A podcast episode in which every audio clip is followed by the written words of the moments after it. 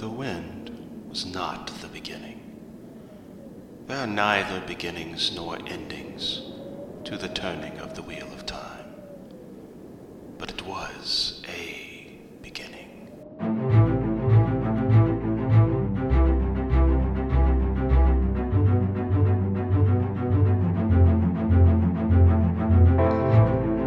Hello and welcome. This is The Wind Was a Beginning, a podcast about Robert Jordan's The Wheel of Time. This is Season 2, Episode 6 Multiversal Rolodex.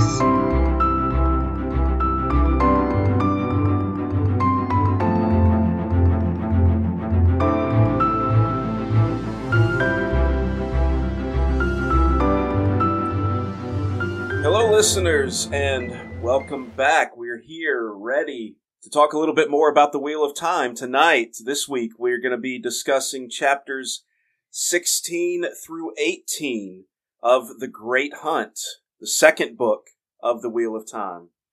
My name is Justin, and with me, as always, is my best friend and a man who knows more about Wheel of Time than I will ever hope to know. Stephen, how are you doing this evening? Oh, I am doing great. I don't know that I know more than you'll ever hope to know. Uh, no, I because mean, you see, what's going to happen is when I think I know as much as you, you're going to come out with something that is completely out of left field. That like you're going to be one of like ten people in the world that knows it. oh, I could only wish. I wish I knew it that well. that, that, that that's how much I respect your knowledge of this series. Oh, Um, well, that's I'm- appreciated. I'm- I just love it. I'm thankful for it because there's so much stuff that I'm like, uh, what's happening? Steven usually knows the answer. Uh, doing all right, man. Having having a good time. Oh yeah, I'm doing great. Uh, I, my wife and I this weekend went uh, yard sailing, so we like to do that on nice weather Saturdays every now and again when we get a chance. And uh, we were almost done for the day, and my wife found another yard sale that somebody had posted on Facebook or something. So we drove over there. Turns out we got there like an hour before the garage sale even started. But the guy was nice enough to let us go ahead and and uh, look through the stuff. And uh, so we're looking around. We're about to leave, and he's like, "Oh, by the way, if you walk in the front door over there and go inside, we've got some DVDs and books for sale as well." I was like, "Oh, okay. Let's go take a look." I walk in there. My wife starts looking around at the movies and various books. I look at the first bookcase, and I see the spine of The Great Hunt, the book that we're currently on for this podcast. But not only do I see the spine of The Great Hunt, I see every other book in the series up until the very last book, all in a nice little row. And so I, my wife said she looked over at me, and I had this giddy smile on my face as I went over to the bookcase with one hand on each, one hand on the Eye of the World, and the other on Towers of Midnight. Took the entire stack in my arms and and grabbed all of them. That's Uh, awesome. I think I paid a total of seventeen dollars for almost the entire series. The brand entire new, series. yeah, brand new, and uh, the Towers of Midnight was a first edition. That's insane. So, Yeah, and, and that that's So, really I had a special. great weekend. I say that's really special because I think you. I don't know if you've said it on air before, but I know you've you've talked you talked to me about how you you you at one time sold your your collection of the books. I did. Uh, I actually donated mine to Donated, a local okay. library at one point. Okay. Um, so it has. Uh, it was a a really big deal for me now to have all of them physically here in my hands again. Uh, That's and awesome. tell you what, it it made uh, getting ready for this episode a whole lot easier too. It does. It does when you have an actual copy in your hand. I did the same thing. I actually I, I sold um, my collection at a yard sale several years ago. Um, and you know, when we started this podcast, I started buying them again. I now have the the entire series in the uh, the trade paperback or the mass market paperback.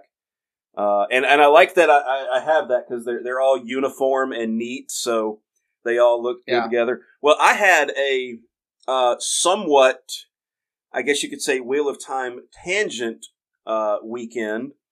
Um, my dad came to visit um, from about seven, eight hours away, and we went to Charleston for the day on Saturday. Oh. Which listeners, I'm sure many of you are aware, Charleston is Charleston, South Carolina, is where uh, Robert Jordan was from. So we didn't do anything, you know, I guess Wheel of Time related, but uh, took a boat tour through the harbor. Um, did a little shopping in the downtown market and picked up a few things that, uh, you know, just little odds and ends, fun things, and had a good uh, seafood dinner. And then came home and collapsed because I was tired after a long day. Got a little bit sunburnt, um, but uh, it's all good. It's all good. So uh, that was a good weekend too. Oh Uh, yeah. really, really enjoyed it. And uh, for listeners, um, I'm not gonna give all the details, but I, I don't live that far from from Charleston, South Carolina, so um, it's a it's a easy day trip, and I love visiting there. Stephen, I'm gonna have to get you down here sometime, and uh, we're gonna have to go. Later, I've got to come up there. Yes, It's uh, it's well overdue. Well, I know, I know, I know all the good places to eat. Well, not all of them. I know, I know a few good places to eat, um, and cool things to do. So, uh, and who knows? Maybe we'll record an episode in person or something when when we do that. And that'd Uh, be fun. Uh, I guess you know, after about five minutes now, I guess we need to actually get into this week's discussion of Yeah, I'm sure our, our listeners would appreciate that. hey, hey, we're, we're just having a little, we're having a little fun, enjoying our time, uh, getting to talk to each other. We didn't record last week. Um, Yeah, We normally record- holiday- we normally record weekly, but last week, as we're recording, was a holiday, and now we're back at it. So, uh, tonight, as or this week, as I mentioned, we're discussing chapters 16 through 18. Uh, so if you haven't listened to those or haven't read those chapters yet, go ahead and hit the pause button. Go read those chapters, then come back and uh, we'll discuss those three chapters, and we'll start. Uh, we'll start with chapter 16 in the mirror of darkness. An unexpected structure helps Loial to understand a bit more about the world that he, Rand, and Hurin are in. But there isn't too much time for explaining before a woman's scream draws their attention elsewhere. With a well placed arrow, Rand rescues the most beautiful woman any of them have ever seen, Selene from Cairhien. As they travel south, Selene reveals that she knows a lot about a lot of things. So I I have to say, Stephen, Mhm. you know, last episode we talked a lot about this this world where Rand and Hurin and Loial found themselves, and, and you tried to explain it to me, uh, but it still went over my head. I have to be, be honest uh, in so many ways. But Loial actually helped me understand it uh, a little bit better. Uh, his his description, and, and I guess maybe it was I mean, it was the simplicity of it, I suppose. Uh, not that you didn't do a good job, but it just really just it, it it hit as I was reading this week. Loial says that they were in a world that might have been if things had happened differently, and we'll get into a little bit later uh, the next point about why this world is different. But it just something about the way that it was written, it just clicked, and I got it. So uh, thanks, Loial. Help me get it, and, and you know it.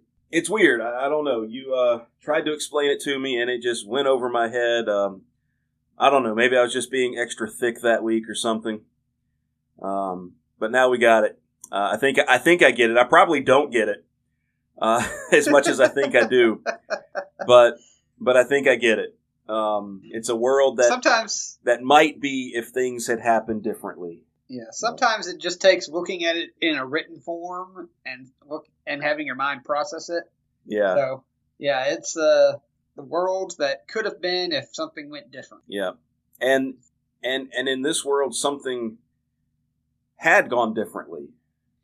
Yeah. Um, uh, extremely differently. But but you, you you had a point you wanted to make before we really dive into that. well, uh, my point is just a small thing, but it's something I picked up on. Uh, I guess probably the third or fourth time I read this book. uh, distance is skewed and strange in this mirror world Yeah. that they're in. Uh, so they're talking about the statue, and Loial makes a point of saying that it should be three to four days away, according to what Ingtar told them, and yet they managed to ride right over to it.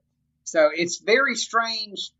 Uh, it makes you wonder how time is working with them right now and Mhm. exactly what's going on because it's uh, almost somewhat like the ways uh, in a way. Uh, Yeah. It's like they're crossing a massive amount of distance much faster than they should. You know, basically making in half a day a trip that would have taken them three to four days. Right. Well, I think that's So- even that's even brought up um, a little bit later in the chapter when Loial is discussing the the mirror worlds with Selene, uh, and, and and we're going to talk about how much she knows about these worlds in, in a few minutes. But uh, you know, Rand has the idea that maybe it is kind of like the ways, like you said, and then I, I think that's kind of confirmed. That doesn't- didn't it say something uh, along the lines of it was through studying or un- trying to understand these worlds that the Aes Sedai grew the ways. Wasn't that? Uh, Yeah, it's it's uh, made reference to the fact that the ways were created by by those that had studied these stones. yeah, yeah, So the people who uh, Aes Sedai, male Aes Sedai from the Age of Legends, who studied these uh, stones, used the information they gained from that study to create the ways. yeah. Okay. So the ways are like a uh, distilled methodology that was learned from these portal stones. So I mean that's that's kind of neat how it how it all works together there. I mean the ways are their own distinct thing, but uh, you can see elements overlap here. yeah. you- well, I mean, you're covering, you know, hundreds of leagues in, you know, a day, two days. Yeah, something like that. And, and I know it's even mentioned too that there are other worlds. This isn't the only like mirror Yeah. world. There are others where you know the way distance is working in this one, time works in those other ones. Like you know you might be in the mirror world for a day and Yeah. a hundred years might pass in in, Yep. in the real world. So it's all that kind of uh, spatial, temporal. Uh, I mean, kind of, kind of science fictiony. yeah. I mean, well, you know, I've you- we, we think of this, you know, I, I always think of this as a fantasy series, and it is, but it's there's a lot, there's really a lot of science fiction uh, elements to it. yeah I almost regard the Wheel of Time as a sci-fi fantasy. Yeah. Um, Okay. just because there are elements that uh that kind of kick into the sci-fi but it's very strange you know the series it's got horror elements it's got sci-fi it's got fantasy it's got you know drama romance Right? there's a ton of different genres summed up in these books A little bit of everything. Anybody can find something that they enjoy. Yep. And you might So, find some uh, things that, that, that you don't enjoy as well, but there's some great, great stuff going on. I'm, I'm personally drawn to the fantasy, uh, myself. Yeah. And, um, you know, I'm not, I don't lean as heavily into the science fiction as, as you do. Uh, but hey, everybody, uh, has their own thing and we can still love things for what they are.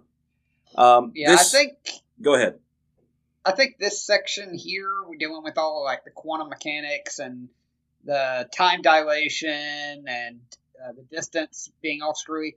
I think that's really Robert Jordan just liking to. He's he's a physicist, Right. so he's he's enjoying playing in his own wheelhouse in this world that he's created. Uh, Uh, so that's I just kind of imagine him having fun writing this type of stuff when he did. I mean, not that he didn't enjoy the entire series, but Yeah. still, uh, It's like his favorite It- part of the sandbox. yeah. Yeah. Uh, so this this statue, first of all, you know, it's in the place where Artur Hawkwing's monument is supposed to be, which is it's supposed to be torn down. That statue is not supposed to exist anymore. There's just supposed to be a mound there. There is a statue in this world, but we, we quickly find out that it's it's very different. And we learn that the, the statue helps us to maybe see what happened differently in this world. And I, I think it's Loial that uh, proposes the idea, maybe, proposes the idea that this is a world where the Trollocs won. Right. And that's why there's there's nothing living remaining in this world because the Trollocs only they, they live to kill. Yeah.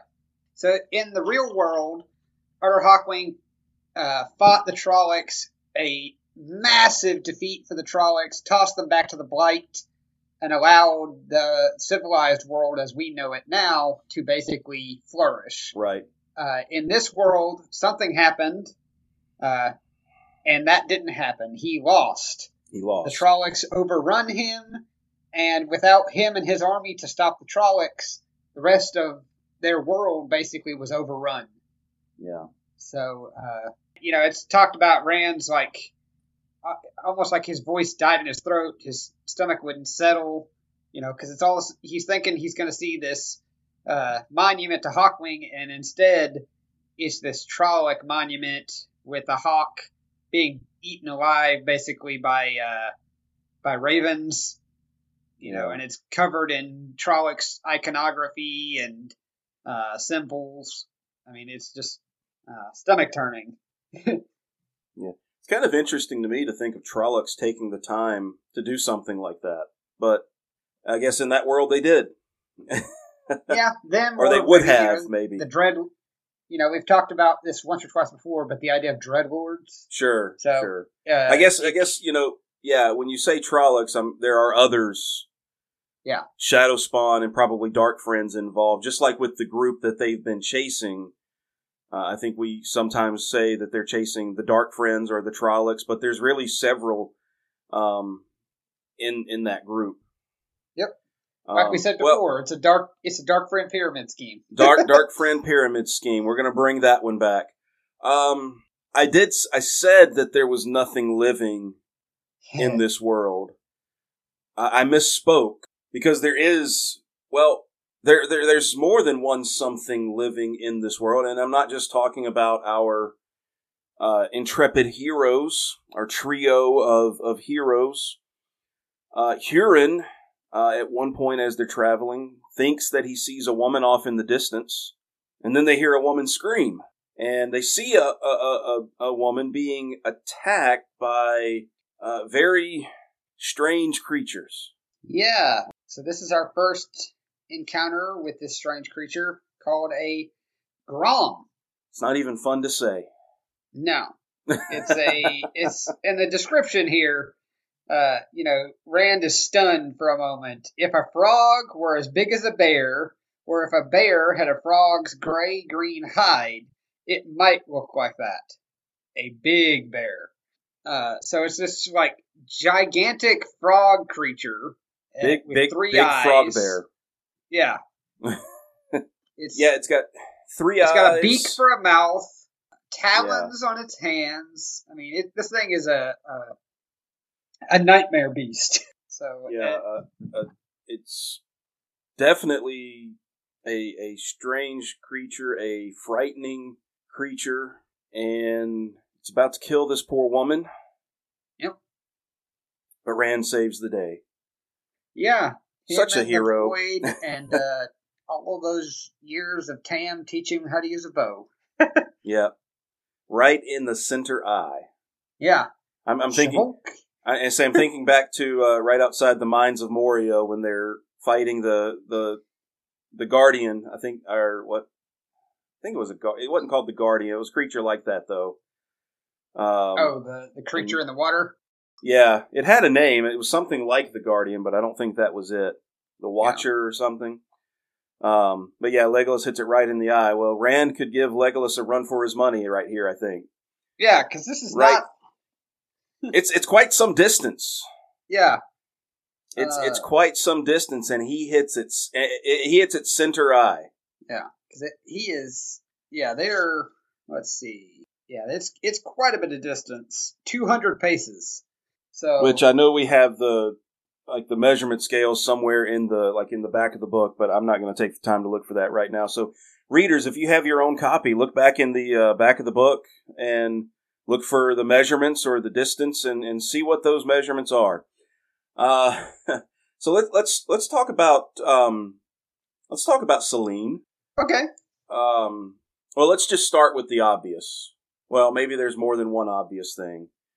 Um, she's here where they have not seen uh, even the, this barely, barely a sign of life for a couple of days. Uh, the, the whole time they've been in this place, they haven't seen a sign of life. So not only is she here, but she is quite literally the most beautiful woman any of them have ever seen. Yeah. Uh, Rand even at one point starts, uh, you know, for lack of a better word, comparing her to Egwene and Elayne, the daughter heir of Andor, and the way he's thinking, it's almost like there's not even a comparison. Yeah. Like she is far and above more beautiful than those those two women. Uh, and then, of course, I think he starts feeling guilty about it again. Uh, yeah, yeah. It says basically, uh, Elayne and Egwene were each enough to take a man's breath away, but this woman, his tongue stuck to the roof of his mouth, and his heart finally started beating again. So she literally stopped his heart. uh, Uh, all so, right. Well, yeah, she's uh, she's probably done that to to a lot of men who have seen her. Yeah, she even does it to Loial, who's That not was even what- human. that that was the, the crazy thing. I have the quote uh, written down here. I, I love the way and, and and you know the the end of it is is kind of a, a bit of a laugh too. He says, "I have never uh, I have never thought of it before." If there is such a thing as perfect human beauty in face and form, then you, and then of course Rand interrupts him yeah, uh, cuts him off. But you know, Loial was pretty much saying, "You're the most beautiful human I've ever seen." And and again, Yeah. you made the point. This is Loial, who's not even human, and is enamored with her beauty. Yep. Uh, and then of course, Hurin just gets completely taken aback and gets completely loose-lipped about certain things. yeah. So just I can't say right I on out. I couldn't can't say I wouldn't do the same thing in this situation. If this if this woman is as beautiful as as Rand says she is, I'd probably get a little tongue tied and uh, maybe say say some things too. But Yeah. So Hurin just comes out and says, tells her all about their their quest to find the Dark Friends and how they're trying to get the Horn of Valere, and he's just like, blah, And- and- blah, blah, blah. here's yeah, every and, and I know secret I've got. Rand Rand has that moment. He kind of cringes because Hurin just blurted it out, and you know you're telling everybody this this this bit of business that you know just this person that we just met. We don't even know who she is. I don't even think they knew her name yet. right.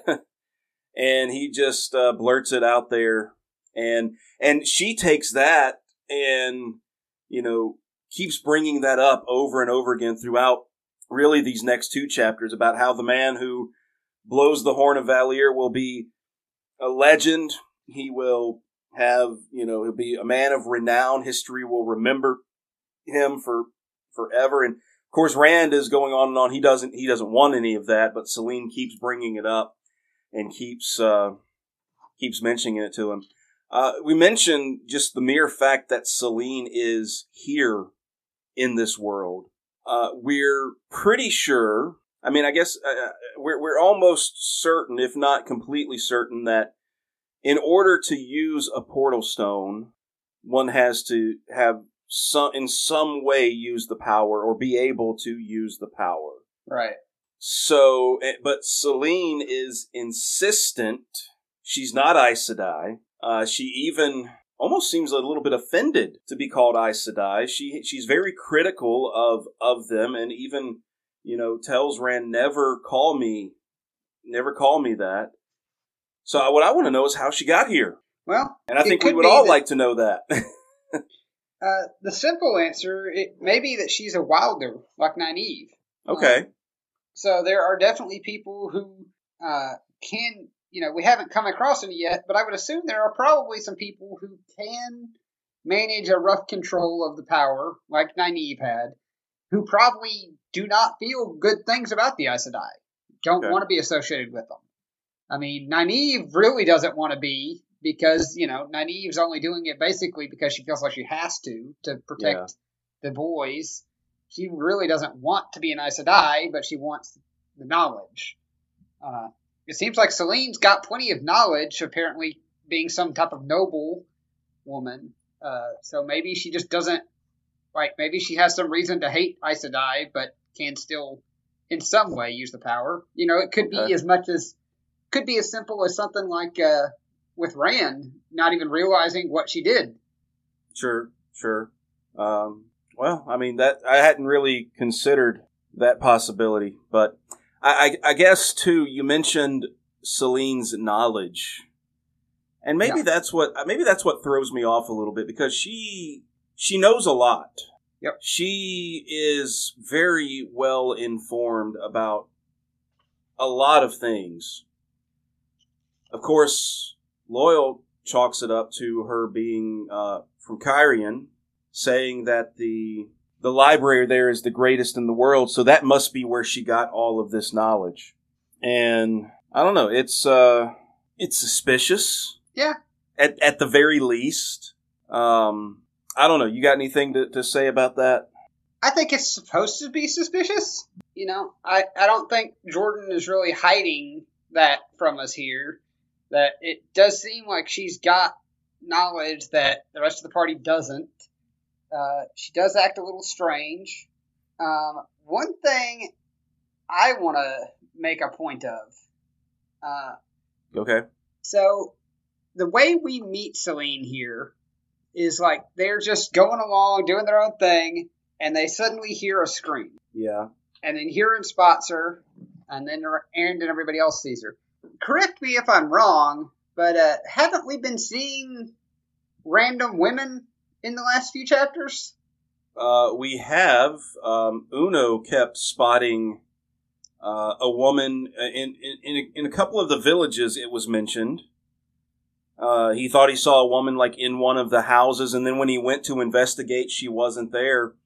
And then I believe, um, I believe Egwene saw a woman in one of her dreams, even Yeah. standing over Rand, and Yep. uh, then they then they just disappeared. So, ooh, you bring up some you bring up some interesting thoughts. Yeah, just seems a Um, little suspicious to me.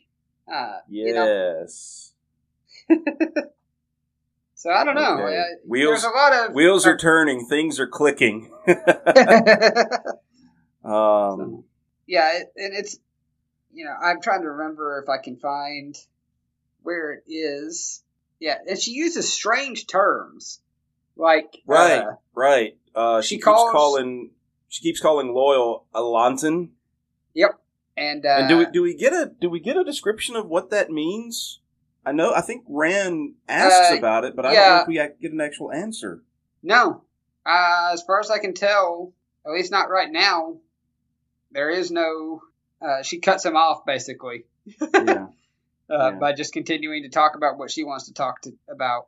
Yeah, there, Um, there's also there's also this uh, little bit I just kind of kind of saw again, and yeah, I saw it too. She just does kind of cut him off when when when he asked about it, but she's also is encouraging Rand to uh, pretty much stay in the void, or as she calls it, the oneness, all the Yeah. time. Yeah, Something that that Rand is reluctant to do, but also conflicted about, and I think that that can pull us into the next chapter, sure. which is chapter 17, Choices. Pursued by Morgrom, Rand reluctantly embraces what he knows that he must do. Using the portal stone, he's able to transport them back to their own world, though he doesn't fully understand how. Selene reveals more knowledge about the other worlds, or how they work, and suggests that they might possibly now be ahead of the Dark Friends. And so it's time to set up camp and see if she is right. So I, I, I bring up that point that we did at the end of the last chapter about Rand, how he's feeling about entering the void or going as far as uh, seizing saidin, which he does while he's in the void. Yeah. And I I see it as he's actually kind of conflicted about it. Yeah, He's Yeah, go ahead. It's you know things are easier when he exists in the void because he's able to basically uh, you know he talks about it in various parts in the last book and in this book but when you're in the void to maintain the void you basically feed your emotions into the fire it's very stoic cold uh, but it helps you it's a focusing and uh, almost a zen like state Yeah. that you enter and it makes it easy for him to push aside all his conflicted emotions and just be. Right. Uh, it's a very rational, almost in my mind, it's almost like a Vulcan-like state. okay. Yeah. Uh, so it's it's enticing because it's easy. You know, outside of the void, he has to deal with his insecurities, his fears, all of his conflicted emotions. But if he just feeds it all into the void, he can just exist. Uh, but the the downside is that as, as he has learned, there's something waiting in the void for him nowadays. Right. Uh, I was gonna- That is. I was Yeah. I was going to say, you know, he's been using the void. He's been, you know, using that technique for a long time. Yeah. His father or Tam taught it to him, and you know he used it for archery tournaments back in the Two Rivers. He's used it for many things since then. But as you were about to say, now there's something else there Yep. and he knows it's there waiting for him. So that's why he's conflicted about even entering the void and why, you know, how Selene keeps telling him, embrace it, embrace it. And he's like, no, I don't really want to do that. Yeah. Uh, because he's, but, but at the same time, I think he's also, you know, he's also conflicted about using the power because he knows that it's dangerous. He's afraid of it, but at the same time, he's tempted by it because he knows what he can do through it. Yeah. Um, and we see, you know, when when they're being pursued, the the the, the first group of Grolm that pursue them, the the group of five, and he puts five arrows. He only fires five arrows, Yeah. and every single one of them hits center eye. Yeah. I, I I know he's good with the bow when he's in the void, but I can't help but think there's something else in play there. Um, that's my opinion.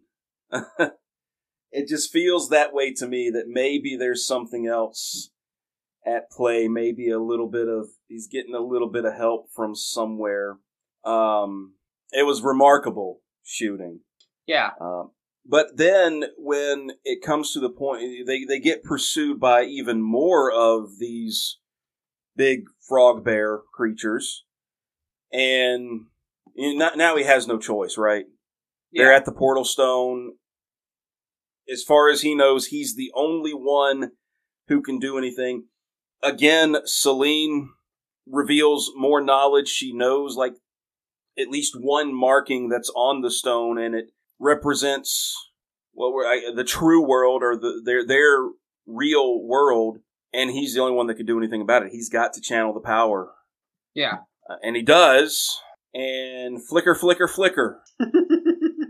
What is Yep. going on with the flicker, flicker, flicker?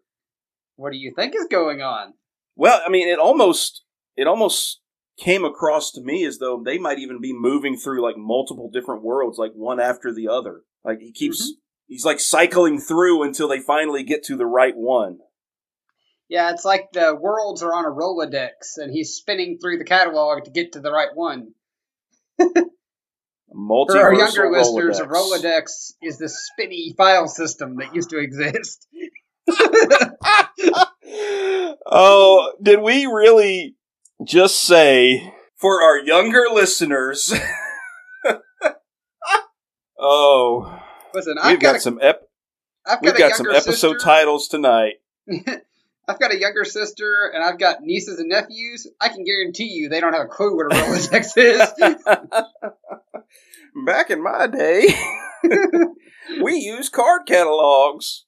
yeah, the Dewey We didn't have System. internet. What? The Dewey Decimal System. oh man, thank you for that. Um, so so so okay, so so it is like a multiversal Rolodex. Yep. Okay, so that I, I guess I, I read that correctly that they're just flipping through different different worlds, and they do finally get back to the real one, and all seems right with the world. Before we talk about um, this potential revelation about uh, you know where they are and and how far they may have traveled, uh, this moment where Rand is at a loss for what to say. He's he's talking with Selene. He doesn't know how to handle the situation, and he's, he says, "If only Perrin were here," or something to that effect.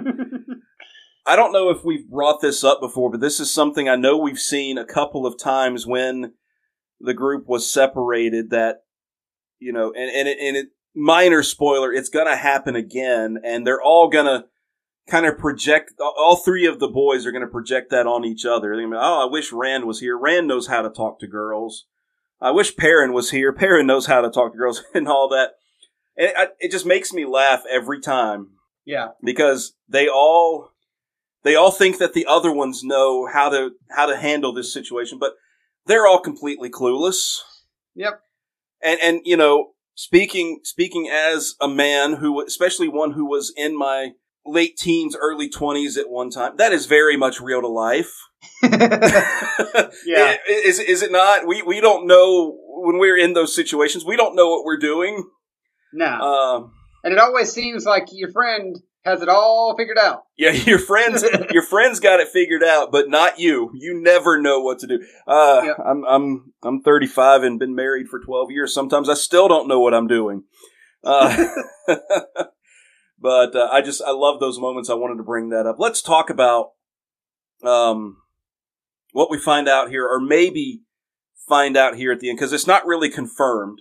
But Selene I think it is offers is is a Cel- Selene that offers the suggestion that they might be ahead of the Dark Friends that they were trailing. Is that right?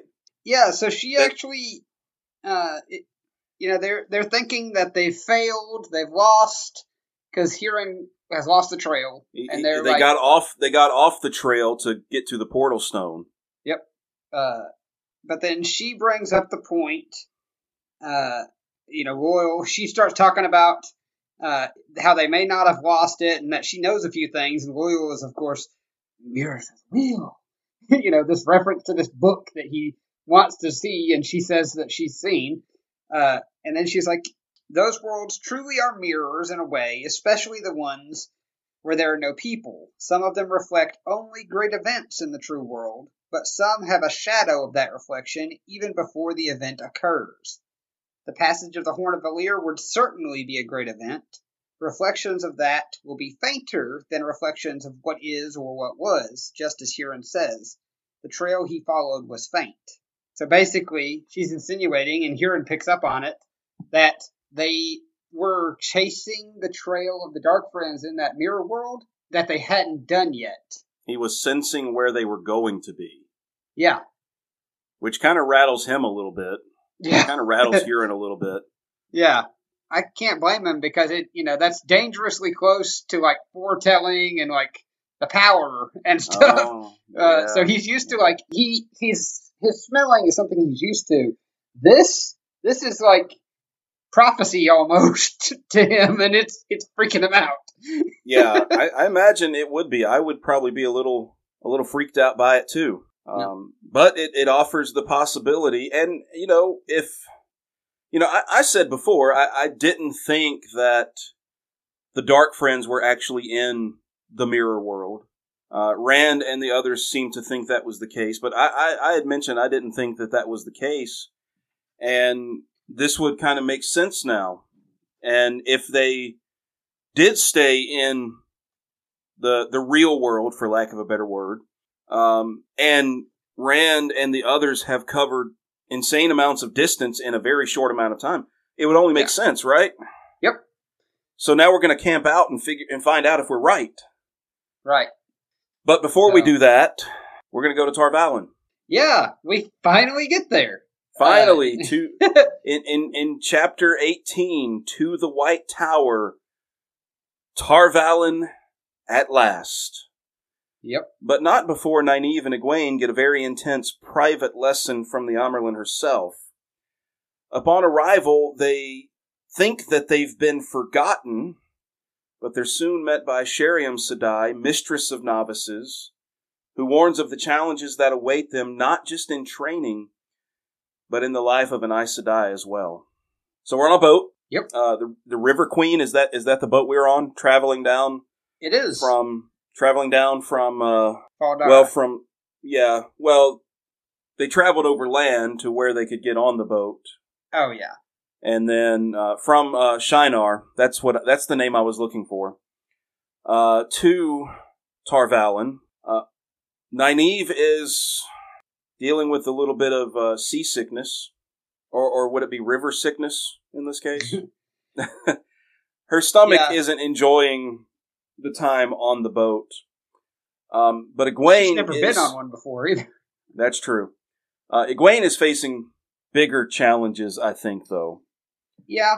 Uh, she's Um, still she's still having her dreams. She's um she keeps seeing the man in the mask with the flaming eyes. Of course, we know who she's talking about. We know who she's seeing. She she doesn't know. She's unaware, but she keeps seeing him and she's she's still convinced that Rand is in some kind of danger and she's trying to get some answers or at least some idea about what she's what's going on or what she's dealing with but those seem to be few and far between. Yeah, I think Egwene here is finally realizing that Moiraine, Moiraine was kind of spoiling her. like being there to answer questions, you know, even if sometimes it was cryptic or she put off the answers, Moiraine would let her ask and would genuine would generally at least give some form of an answer. And I think Egwene, uh, you know, she went from this girl, she's still young. She finally was allowed to braid her hair, which is a sign of becoming a woman. She goes off with Moiraine, and she thinks, you know, she is all that in a bag of chips. She unbraids her hair. She's learning how to use the power. She's big stuff. And then all of a sudden, she realizes, maybe not so much. These Aes Sedai don't seem to think you're as special as you think you are. And, uh, you know, their ways are not, you know, you're going to be going back to uh, being treated like the child again, and I don't think she's liking that too much. She wants her answers Well- when she wants them. and, and you, you bring up the point you know before they left the two rivers she had just braided her hair Yep. you know she had just for lack of a better term become a woman a, a- an adult so to speak i, I can imagine I would- I can imagine i would feel the same frustration you know to go from and and, and sometimes i think there is that kind of frustration because it's like when you when, when you go home and somebody that you've known your whole life they still treat you like a child like you haven't grown up. But this is a little bit different um, you know this is someone she didn't know before you know a, a week ago. And yeah there i can imagine the frustration of you know she went from being considered a grown-up to now she's being treated like a child again. Anaiya won't give her any of the answers or all the answers that she wants, but at the same time, Egwene's holding back information too. Yeah, at least she has the sense to do that. Yeah, because I think she's, definitely right here. If she starts telling everything she's seeing, Oh yeah, yeah. I, I don't think it's. I don't think it's a bad idea. I'm just, you know, you're not giving all the information. They're not giving all the information. You know, it's a it's a fair trade, right? It's uh, everybody's kind of doing the same thing to each other, a little bit. yeah, the way she t- looks at it here, you know, it's because of the fact that Moiraine has talked about how powerful she could be, and and same Yeah. thing with Nynaeve. Uh, Egwene almost it seems like she's ex- expected when these Aes Sedai finally met up with her that they'd be like fawning over her and like, oh look, you're gonna be so great, and this is gonna be and and it's not that way at all. It's you know basically th- they seem to couldn't care less. You're just another child coming to the tower. You know, it's uh, her world is uh, not what she hoped. yeah. Maybe maybe she was expecting some special treatment because she's Yeah. supposedly so powerful, but she's going to get the same treatment that any other novice gets. You know, she she's in for the same long road, the same challenges, the same discipline. Uh, all of that uh, is is in her future. What's interesting is, and may, maybe we've covered this before, but we, we get it repeated here. That is not the uh, future that's awaiting Nynaeve in the tower. No. Uh, for the first time in tower history, she's going to get to go straight to being accepted. Yeah, and and the Amyrlin tells her, you know, it, it's it a lot of it's because of her level of power, Yep. and she she says, "I believe in people getting what they deserve," um, which I don't know. Nynaeve might be, might do her some good to spend some time as a novice. I don't know, but um, I don't think it would. I think the Amyrlin is wise enough to see that Nynaeve is the type of person. All putting her as a novice would do is slow her down. mm, It wouldn't teach her anything. Like the the whole point of being a novice is to teach them, uh, you know, to be ready to learn and accept of learning and to question and uh, Yeah, to submit. And I don't think I think the Amyrlin is wise enough to see here that Nynaeve is the kind of person you could teach. You could make her a novice for the next twenty five years, and she would never learn. She would to never submit. learn it. This is the very thing she needs to learn, but it's the very one thing she's not going to learn in in that Yeah. way.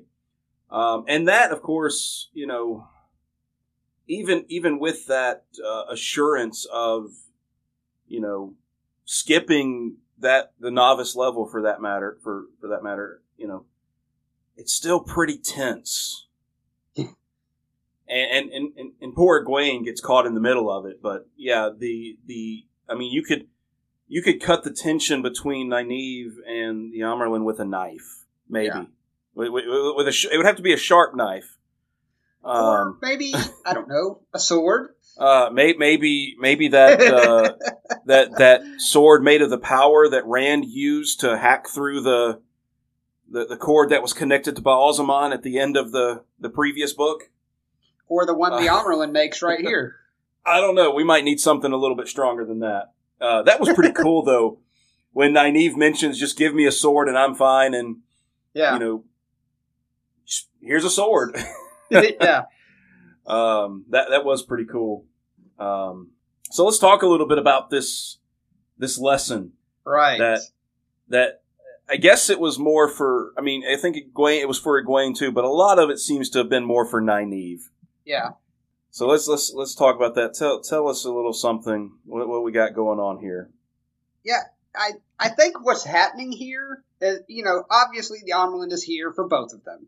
She's not Yeah, wasting Egwene's time, but I think she realizes from having spoken to everyone else that the trick with Nynaeve is her temper. Uh, and so I think she's intentionally working to provoke her. yeah, she she has to be angry to channel. We we learned that that her anger it seems to be a key to to her channeling. Yeah, like with the burning blanket. Yeah, and she in that moment she was getting really frustrated, and then Yeah. poof. Um, yeah. So Yeah, she there, there's there's a little bit of a a square off, uh, a, a high noon showdown in that tiny little cabin that was barely big enough for two. yeah. Um, this, you know, Nynaeve is like is in all fairness, Nynaeve is poking back at the bear. you know, she's like tired of all these stupid little exercises, trying to stir the air and all this. yeah, light the candle. like- Put out the candle. Yeah. Light it again. Now put it out. yeah. You know, she's like, if you want to teach me, teach me something useful. and so the the uh the Amyrlin's like, okay, boom. and and and holds her in place. Yep. With the power. and I think inadvertently does the same thing to Egwene. Poor child. Yeah. Um, but there, there's more that happens though too. Um, well, Nynaeve fires back after a moment, Yeah. but then what else happens? Well, uh, I just want to, before we move into that, I want to mention the fact that, so, the Amyrlin is pinning, basically, Nynaeve and Egwene in Yeah. flows of air. She's holding them still. Nynaeve, her reaction is much more violent. Like, she doesn't grab hold of the Amyrlin. She basically sucker punches her, her. with air Yeah, and knocks her clear into a wall. yeah, I mean, so Egwene says it's so hard her head rebounds off the wall of the ship. I mean, uh, I don't know that the Amyrlin was expecting that violent of a reaction. uh, but you know, obviously everything's going on. The Amyrlin's trying to dis- diffuse the situation. She's like, "Okay, child, let's." But at the same time, why don't we all just release each other and everything like that? And Nynaeve thinks she has the upper hand here, getting kind of cocky, and so she's like, you know, just going on and on about it. And all of a sudden, boom. the power's gone. Yeah, man, you just imagine what that would be like. Yeah. Just, just all of a sudden. I mean, she she had just been using the power, and then gone. Yep. Um, which probably isn't going to do anything for her temper. No, no. I would imagine not. Uh, Yeah. so how is it's, that? uh, How is that described? It's like, you know, it's still sensible. Like they, she can still sense it. Yep. But it's it's like it's out of reach. Yeah. So think about it this way. This is the best way I can think to describe it. So think of the connection to saidin as like a flowing river. saidar. saidar, yes. Man, I keep switching those around. The days. power. The power. So the the connection to saidar here. Uh, think of it as saidar is this huge ocean of power. Yeah. And anytime you connect to it, you pull a flow of that power. So it basically is stream off of that. What's happened here in shielding is basically the Amerlin has placed a dam in that flow. So she can still tell there's power there, but now her flow's dried up and she can't touch, she can't get past that wall anymore. So it's like there's a wall in between her and the power. She can still feel it there on the other side, but she can't touch it. yeah. She, uh, which it's distinctly different from like stilling or gentling. Sure. So, sure. She, she still has. She still has. She still has the ability. Yes. It's just been. It's just been blocked fro- from her temporarily. Yeah. So, and this is the first time we see this happen to a woman. We had Okay. reference made to it with uh, False Dragons and with Logain, how the sisters, when uh, Rand saw Logain mar- marched through Caemlyn, there were sisters that were shielding him Yeah. because he hadn't been stilled yet, or hadn't been gentled yet. Gentle. Yeah. Uh, but this is the first time we've actually seen it happen. Okay. and then then Egwene just sitting there, still can't you know can't move. Yep. Caught in the crossfire. Afterwards, she's like trying to figure out how to get out of the room and you know kind of give Nynaeve her space while also not you know ticking her off. Um, so I feel sorry for for Egwene in those Yeah. moments. Um, Yeah, I almost feel worse for her. Like, okay, sure, it's bad that she got caught up in the, the flow of air and everything like that. But I almost feel worse for her because of how the fact that Nynaeve now knows that Egwene had to watch this. yeah, And how that affects Nynaeve's attitude towards Egwene over the next few days because of it. yeah. Because Nynaeve if, is nothing if not prideful, and this is definitely a big hit to her pride. And Egwene was witness. Yeah, I imagine that's gotta that's gotta take a take a toll, take a punch. Um, Yeah. But we are finally at our destination, or at least this Yeah. destination of the city of of Tar Valon, and I, I I didn't write down any of the descriptor descriptors of it, but um, it's truly a a wonder to behold. um, kind of sitting on an island, splitting the river. There are beautiful, ornate bridges that that come across the the river onto the island. It is it's a you know beautiful city, Ogier built. Uh, I believe it's even said you know the finest their finest work that they ever did, or something along those lines. Uh, we get a glimpse of the White Tower, uh, kind of standing above the the rest of the of the uh, the city, but nobody seems to have time for our, our two women from from Emond's Field. Yep. Everybody's just kind of doing their own thing, almost as if they've forgotten that they're there. But then Sheriam shows up, Sheriam Sedai, Yeah. the mistress of novices, and isn't uh, isn't shy about telling them how hard it's going to be. Yep. And I, I, I especially thought that was im- I, I, maybe this is a, a character moment for for Egwene because you know Sheriam's telling her part of the training is designed to break them, like to to weed out the weak the weaklings and only let the strong press on because as she puts it, we don't need you know weakness among the ranks of the Aes Sedai because it's only going to get harder Yeah. once you come to full sisterhood. So they they purposefully designed the training to to break them, but Egwene's determined she's not going to break. She is going to succeed uh, where others have failed. Many others have succeeded as well, but she's she's not going to break, and that's that's pretty much where our chapter ends. Yeah. uh, with them heading to the White Tower, and uh, I guess it's about to it's about to get real for them. Yeah. So, um, I just want to bring up one point real quick, calling Yeah. back. Uh, so when they first arrive in the city here, um, uh, when they get off the boat, we're describing uh, what we see as far as the tower and everything. There's one thing. Okay, here we go. Uh, so the walls of the city, the shining walls of Tar Valon, glistened white as the sun broke through the clouds. And on the west bank, its broken top leaking a thin wisp of smoke, Dragon Mount reared black against the sky, one mountain standing among flat lands and rolling hills. Dragon Mount, where the dragon had died. Dragon Mount, made by the dragon's dying. Uh, so we get this callback to this mountain that we saw created in the prologue of the first book. This mountain that apparently Tam found a baby on the side of. yeah, Uh, and we get it this looming spire, this volcano that shouldn't exist where it is. It's in the middle of flatlands. This random single volcano, uh, right beside this shining city, this white tower, this dark, ominous volcano looms. I had never thought about that before, but yeah, that is ominous. yeah.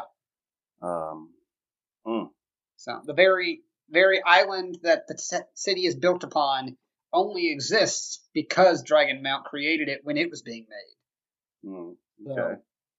It's uh I don't know, just kind of coming full circle almost back to that and just seeing no matter how big the White Tower is, this Dragon Mount looms over it. Looms over everything Yeah. in more ways than one. Yeah. Oh. All right. Um, well, uh, you know, man, uh, for for three relatively short chapters, we covered quite a bit. Yeah. There's a lot packed into some of these chapters. Yeah, there is. There's a lot of information, and I'm sure there's much more uh, we could have said. Um, you know, I'm I'm I'm looking forward to. Well, I, I'm looking forward to finding out if we're right about where the dark friends are. Right. Not not where the wild things are, but where the dark thr dark friends are. um, and you know, I'm I'm curious to learn more about Selene. Yeah. Uh, I think I think there's more to the story that we uh, we need to learn, and I'm interested in in maybe seeing more of the uh, you know the training of, of an Aes Sedai, how that begins, what that looks like, and I, I I'm looking forward to getting into some of that. Uh, other than that, no white cloaks in this episode. No, not That's even a always-. That's always a good thing because white cloaks are the worst. Uh, Yep. You got any final thoughts? Uh, not too much this week. Just that there's uh, just like always, more questions, a couple answers, but more questions. Lots of questions. You know, and uh, I, yeah, I can't say much more without spoilers. But uh, there's there's just a lot of fun little moments that happen in these chapters that I like to to really pick apart in my head when I'm reading through it. Uh, yeah. So I encourage uh, readers really take your time with some of these chapters because there's there's some fun little nuggets you'll find. Uh, So so so maybe go back, think go back back and go back and read them again. You read them once, go back and read them again, and Yep. maybe pay attention to some things. And uh, answers are forthcoming yes, uh, at some but you got to point. stay tuned and co- and come back next week. Yeah. or the next week, or like five years from now when we're finally getting to the end, or or longer. It might be it might be longer than that. oh come on, we Uh, can we can do it in I think at least seven. we're gonna be like sixty and still. um, well, with that, we'll go ahead and uh, wrap up this this episode for this week. We want to thank all of you, our listeners, for joining us as we do every week. We we we really couldn't do the show without you. We we want to do this for you. It's for us too. We enjoy talking about these books, but uh, you are the reason we keep coming back and doing it every week, and so we're thankful for you. Keep coming back and listening with us and reading this wonderful book series. Whether you're reading it for the first time, whether you're reading it for the the tenth time, uh, or or uh, you know however many times you've read it, come back and enjoy this time with us. Uh, don't forget to subscribe to the podcast wherever you get your podcast. Uh, new episodes are going to be released every Tuesday, uh, and so you can uh, subscribe there and make sure that it comes to your podcatcher uh, as soon as the new episode is available. While you're doing that, we'd also ask if you would rate and review the show if that's something that you can do. Uh, reviews especially help us to get higher up in the in the podcast charts and get more more visibility for the show so that more people can come and join in on the fun. You can also interact with us on social media. We're on Twitter at Wind Beginning, on Instagram at The Wind Was a Beginning, Facebook and YouTube at The Wind Was a Beginning, a Wheel of Time podcast. You could also email us at The Wind Was Beginning at gmail.com, and we would love it if you would interact with us in those places. We we uh, whenever we do get a response, it it, it, it it's, it's exciting. We love it. We're happy to hear from you, and you can ask us questions. You can maybe offer some theories, especially if you're reading for the first time. We'd love to hear your theories. What you think is going to happen in upcoming chapters, or what you think could happen. So we would love to have some interactions with you in that way. Next Tuesday, we're going to be going a little bit further into this book. We're going to be looking at chapters 19 to 21 of The Great Hunt. So we hope you'll come back and be with us for that episode and for every episode as we continue to make our way through this great series of books. So with that, I will say good night or good morning, good afternoon, whatever time of day it is that you're listening. Hope that you've enjoyed your time with us today, and we'll see you here next week. Have a great day, everybody.